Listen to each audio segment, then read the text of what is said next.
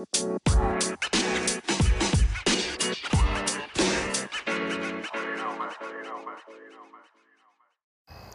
welcome back. My name is Rob Wong. Let's talk about the dark law of attraction.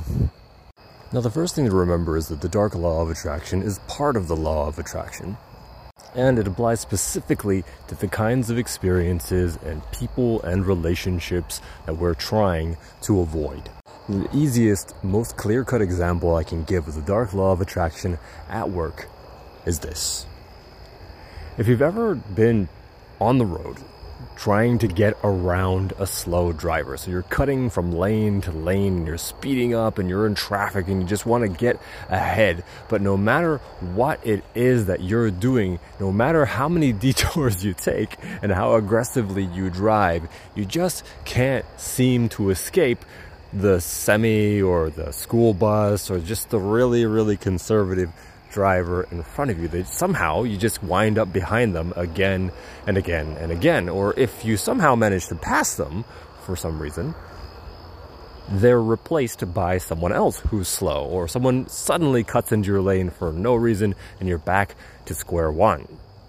That is the dark law of attraction at work. So, how does it work? And why does it work?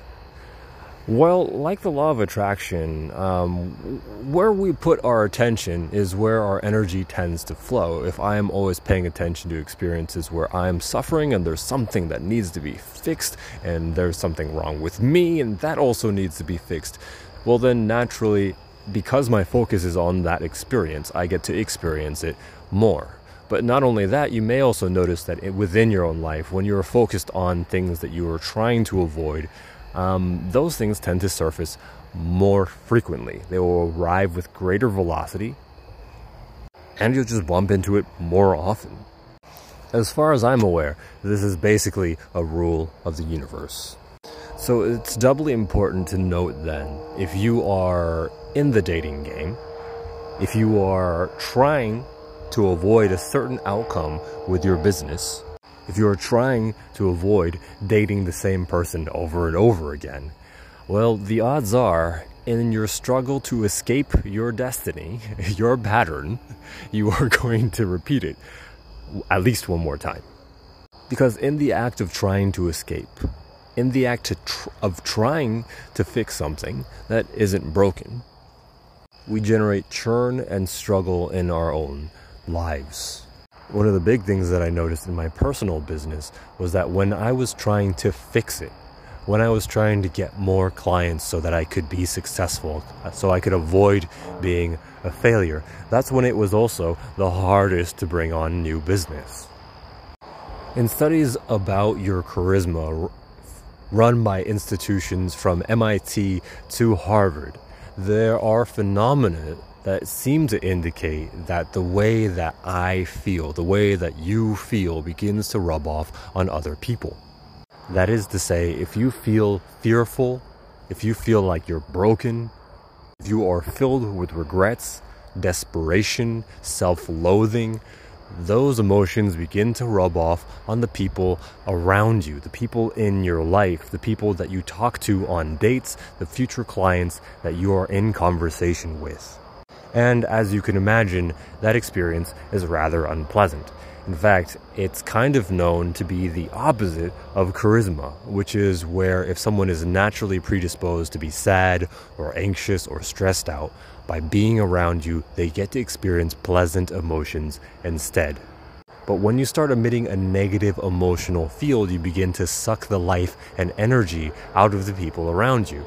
And unfortunately, that comes from the state of mind where we're trying to fix something or avoid a particular outcome. So you can see where I'm going from here. It's also important to note that the dark law of attraction isn't an absolute, meaning you can be panicked and stressed out and you can still achieve reasonably good results. It's just going to be more painful than necessary to get there. And if you happen to find yourself in the mindset of really needing to avoid a bad outcome, then you can do what I do. In fact, the way forward here is very, very simple. Just hit pause. That's right. Hit pause, take a breath, and slow it down. Close your eyes, pull over to the side of the road. But once you notice yourself in this mode, you want to give yourself a breather. What's happening right now is that your fight or flight response is firing off, and the more you allow it to engage, the worse it can potentially get. As one negative stimulus begins to stack on top of another. Instead, I invite you to slow things down. To take an inhale and allow it to go for seven pulses, seven beats of your heart. You can put your finger on your wrist and measure your pulse that way if you like. And then on your exhale, repeat that same process. Count to seven, feel your heartbeat, and go seven times in total. Overall, this process should take you maybe a couple of minutes. And at the end of it, you'll notice that your fight or flight response has begun to gradually fade away, and you might even begin to feel like there's nothing actually wrong. And that's it. That's all it takes.